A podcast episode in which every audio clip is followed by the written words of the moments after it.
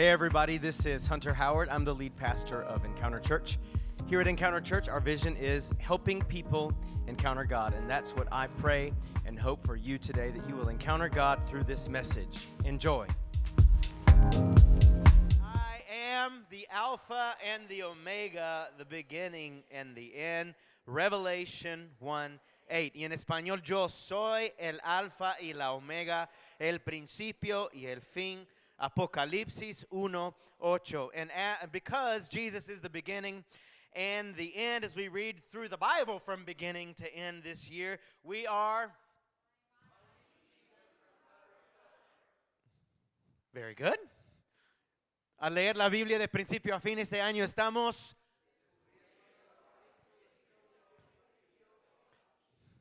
Eso. Why?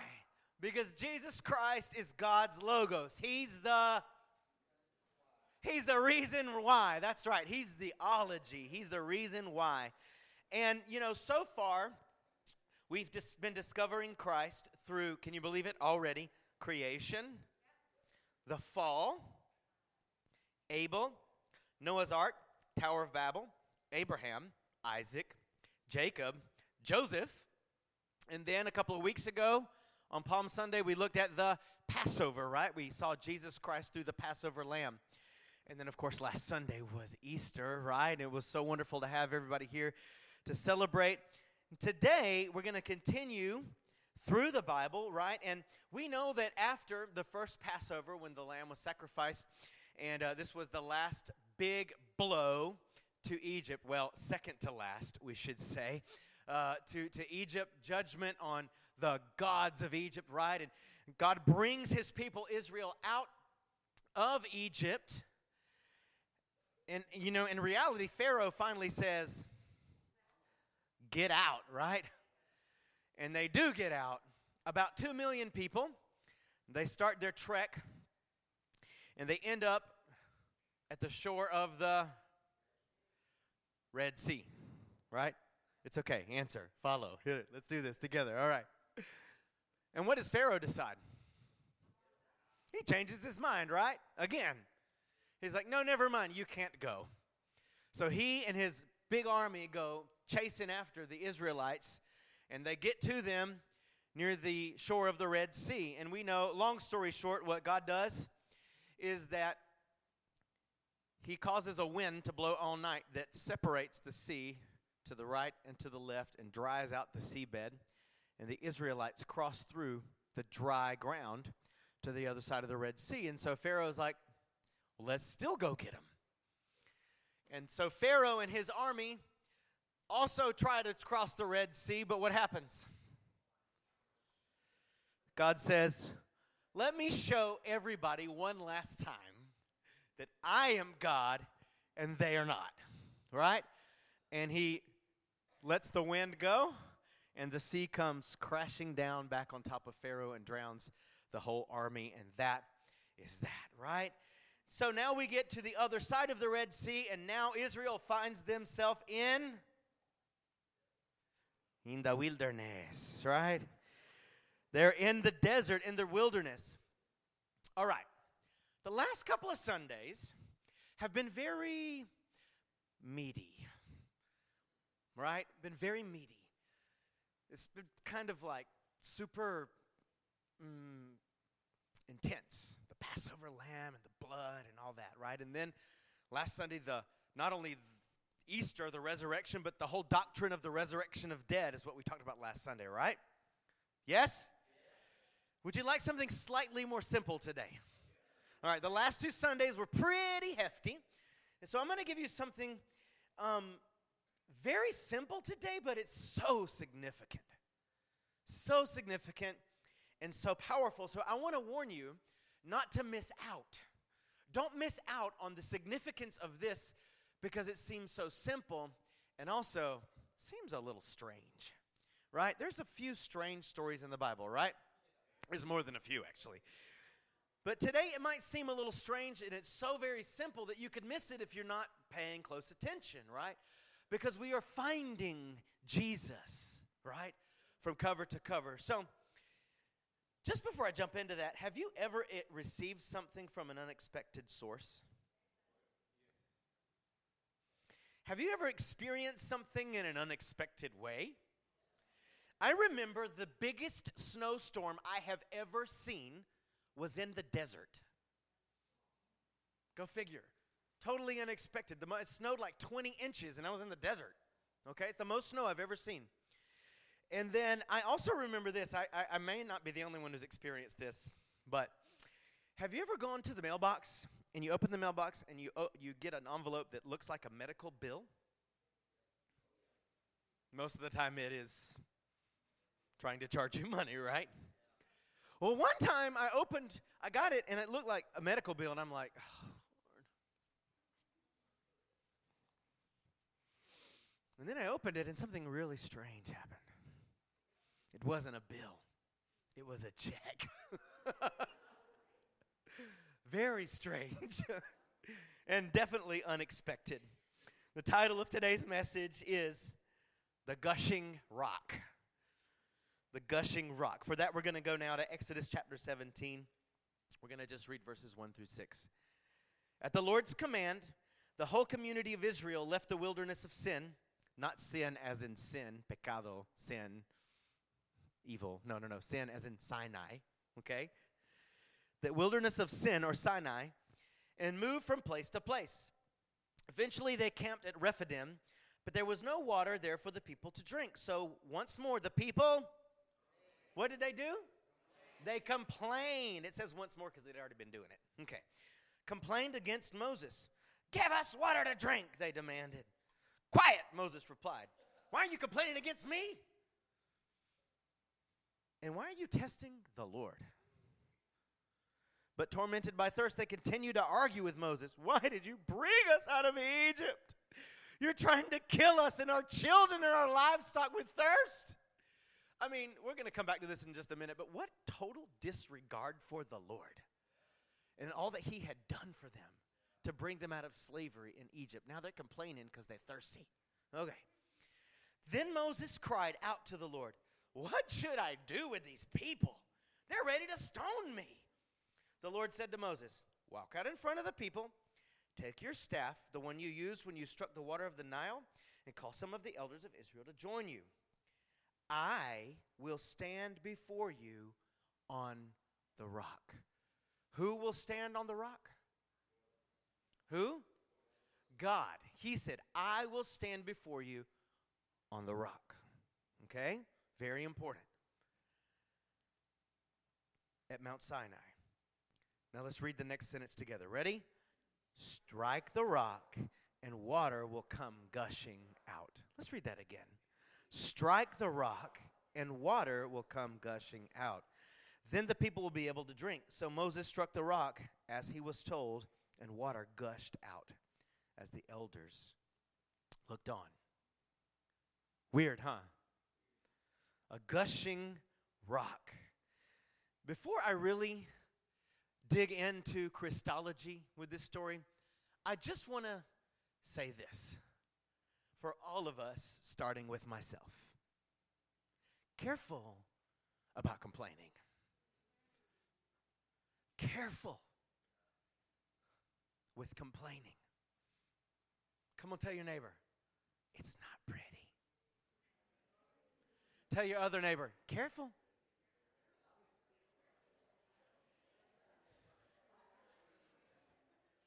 Because complaining, listen, this is so important for all of us. Has anyone in the room ever experienced the goodness of God? Has anybody in here been rescued and saved? Has anybody in here received new life? Has anybody in here had their sins pardoned? Careful with complaining because complaining flows from an ungrateful heart and an unbridled tongue. When we complain, we are embracing ungratefulness in our heart.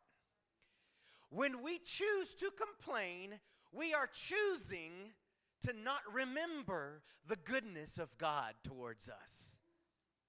Because look at me. Are there sometimes things that we could complain about? Or let me restate that. Are there sometimes things that could be an opportunity to complain? Not that we should complain, but could be an opportunity. Some things that are difficult or challenging or seemingly unfair. Or am I the only one who's ever experienced something like that? But the thing is, when we choose to complain, we are forgetting to remember. We're forgetting to remember the goodness of God. Complaining flows from an ungrateful heart and an unbridled tongue. We're choosing not to have control over our tongue and what we speak. Because how many of you know you can feel something and blab it, or you can feel something, get it under control, and not say it? Sometimes you can feel like I'm complaining and choose not to do it. Come on. Right? Well, these guys intentionally chose to forget God's goodness, I guess. Because not only did they complain, but they were like angry and complaining about what God had done for their good. He had brought them out of Egypt. You guys, they were slaves.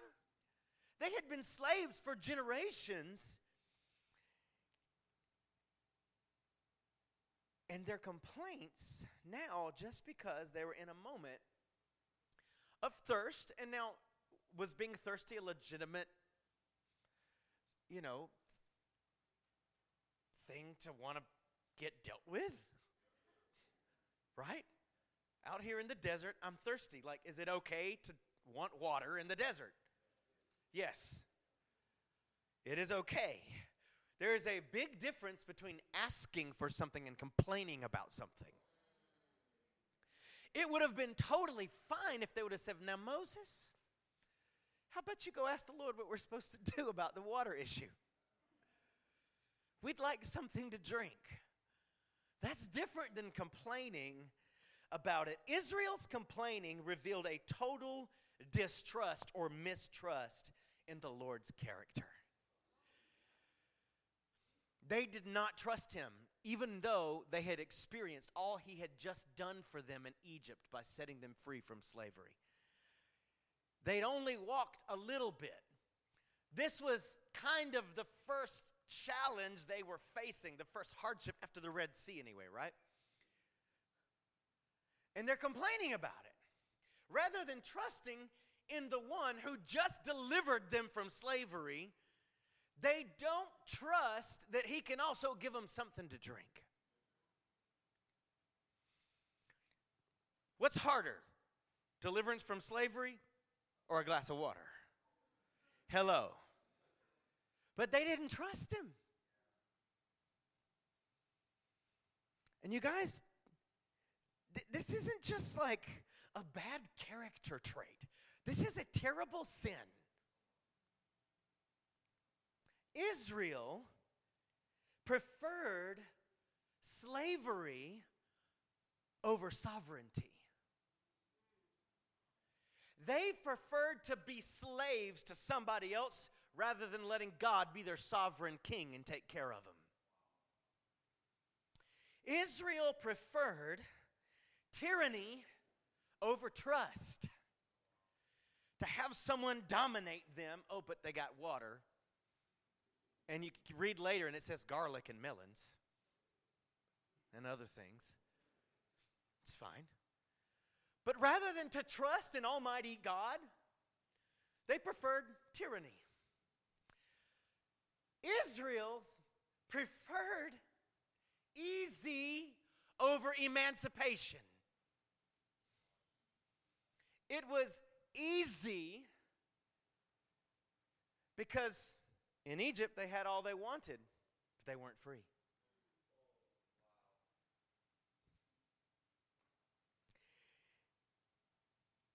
What an insult to God.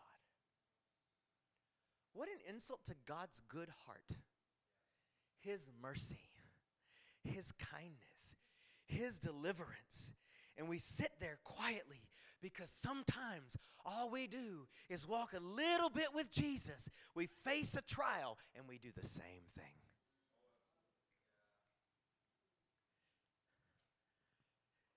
I've done it. You ever complain? And then later you get past it and you realize, yikes. Thank God for his continued mercy because he could have struck me down right there.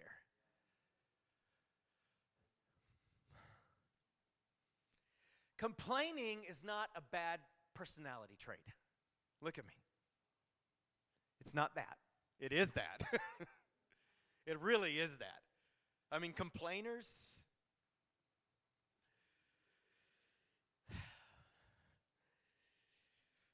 Might be my biggest personality pet peeve when somebody complains all the time.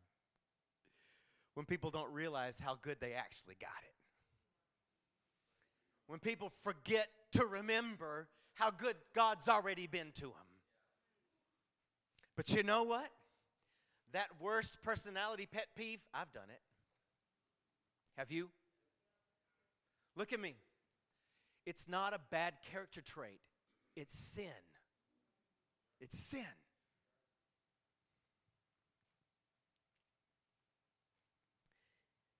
But instead of striking Israel for their sin, God told Moses to strike the rock where he was standing.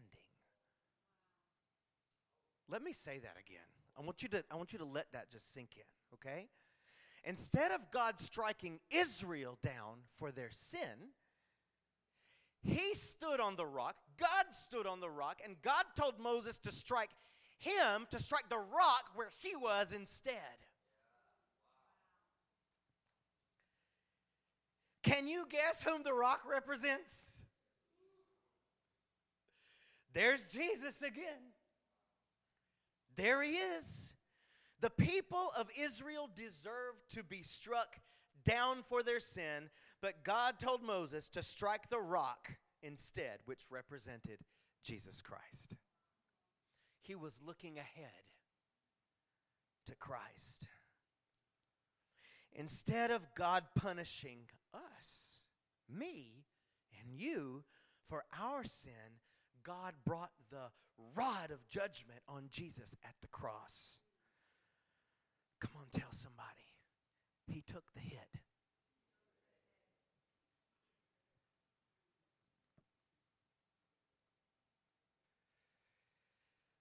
He took the hit instead. I'll stand on the rock and you strike the rock, and water will come gushing out. What amazing love. What amazing mercy. What incredible kindness, the kindness of God, who doesn't quickly get angry and punish us for sin, though he could, because he's righteous, right? He doesn't quickly get angry and strike us down for our sin but instead, he's merciful. And in our place, Jesus took the hit on the cross. Jesus was struck. Jesus was struck down. He took the rod. He got hit by the staff instead of us for sin. Maybe some of you are sitting there going, Pastor Hunter, are you sure that that's what that story's all about? If you're not 100% convinced yet, 1 Corinthians 10 says this I don't want you to forget, dear brothers and sisters, about our ancestors in the wilderness long ago. All of them were guided by a cloud that moved ahead of them, and all of them walked through the sea on dry ground. In the cloud and in the sea, all of them were baptized as followers of Moses. All of them ate the same spiritual food and drank the same spiritual water, for they drank from the spiritual rock that traveled with them, and that rock was Christ. There it is. Now, I told you it's going to be simple. So here you go. When God saved Israel and gave them water to drink, he was looking ahead to the new creation through the sacrifice of Jesus Christ, his son. So we could be saved and filled with the Holy Spirit. I want to say it again. When God saved Israel and gave them water to drink, he was looking ahead to the new creation, right? Now the Bible says anyone in Christ is a new creation. We're made new, we're totally renewed, okay? He was looking ahead to the new creation through the sacrifice of Jesus, his son. So, two things could happen we could be saved and filled with his spirit. How is that? Number one, we're saved by the rock who is Christ. As Moses struck the rock where God stood, Jesus was nailed to the cross for our sins. He took the hit. Why? Because the punishment for sin, the wages of sin, the penalty for sin is death. He took on our death. He paid the price for our sin. That is mercy. Instead of us receiving the penalty of our sin, he was struck down instead. And instead of us paying the penalty, now we're pardoned. We're forgiven. Come on, say mercy.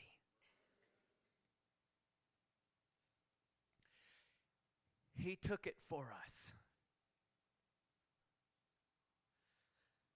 Maybe you could just tell Jesus right now, thank you for taking the hit.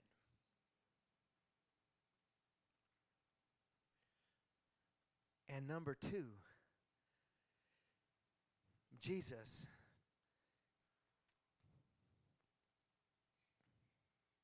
when God saved Israel and gave him water, he was looking ahead to Jesus so we could be filled with the Spirit.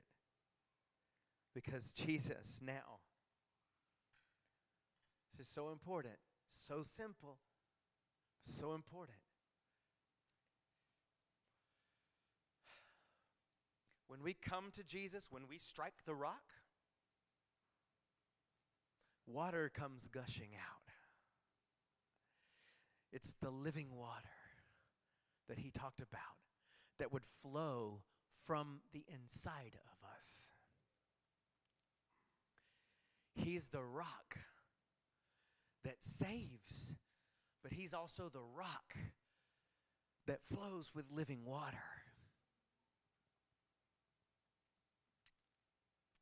Jesus gives us the Holy Spirit to drink without limits. And you can't get the Holy Spirit from anywhere else. Come on now. I don't care what people think they feel and think they know. You can only get the Holy Spirit from Jesus. That's the only rock you can strike for the living water to flow. Anything else is a fraud.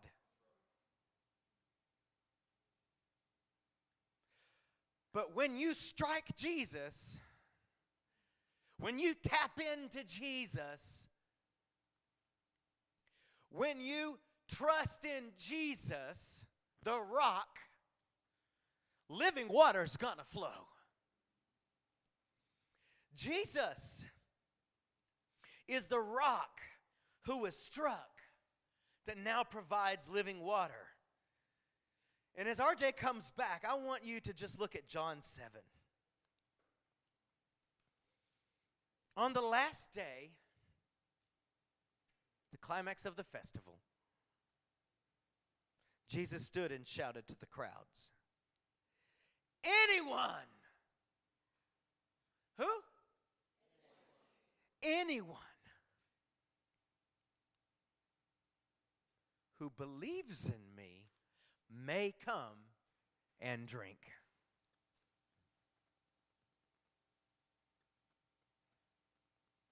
Who? Anyone who what? Believes in me, in Christ the rock, may come and drink.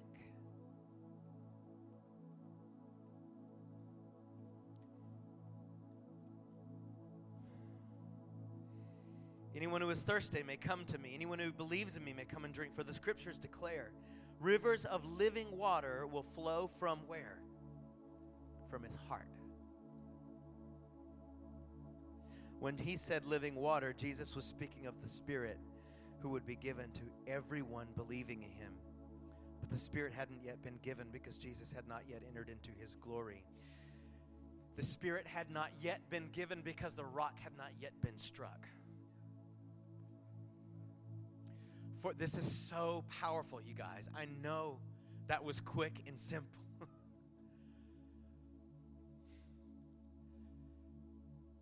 But for us to have the Spirit of God now living on the inside of us, heaven in earth, the connection of heaven and earth, Jesus had to be struck down. Sin had to be dealt with and removed. The rock had to be struck. And Jesus went to the cross not only so that we could be forgiven, but so we could experience that which is on the other side of forgiveness the fullness of the Spirit of God in us. God wants to live inside of you by the Holy Spirit, and He wants you to experience His presence without limits. He's the rock that gushes and flows for us to have plenty to drink. Living water is a reference to an artesian well, which is a well that never runs dry. There's always fresh water to access.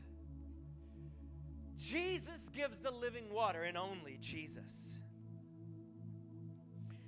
So, the question today is Have you been saved by faith in the sacrifice of, of Christ? Has you, have you struck the rock? Have you put your faith in? Have you trusted in the one who took the hit for you? Or are you still trying to work it out yourself? Trust me, you can't take the hit, it'll kill you. But he already took the hit and it killed him, but he rose from the grave and defeated death and sin forevermore. So when we come to him, the rock of our salvation, come on, somebody. When we come to him who is the rock, we're forgiven, we're saved. But it doesn't stop there, and sadly, too many people stop there. I come to the rock who is Christ. I'm forgiven of my sins. Praise the Lord. Hallelujah. Well, what about the gushing water? The Holy Spirit is available for you. And if you've never been baptized in the Holy Spirit, you can today. We're going to have an opportunity for anyone who's never been filled with the Holy Spirit to be filled with the Holy Spirit today. But first, I want to ask if everyone would just bow your head and close your eyes for a moment. The question is Have you trusted in Christ to save you? Have you accepted his sacrifice? Have you come to him? Jesus said, Anyone who is thirsty can come to me. And rivers of living water will flow from his heart. But you have to first come to Christ. And just for the next few moments, if we could avoid going in and out, okay? For respect of the presence of the Lord and one another. Listen, if you've never come to Christ, or maybe you came to Christ at some point in your life, but you've gotten away from Christ and you need to come back to Christ. Right now is the moment to trust in the rock who was struck for you, the one who took the hit for our sins. Put your faith in him, put your trust in him, and all your sins will be washed away. But you have to come to Jesus. Thank you so much for tuning in today. I really believe God spoke to you through His Word today and is moving in your life. If you'd like more information about Encounter Church or you'd like to give your tithes and offerings, you can visit our website at encounterchurchatlanta.org. I'd also like to invite you to share this message on social media. Thanks again.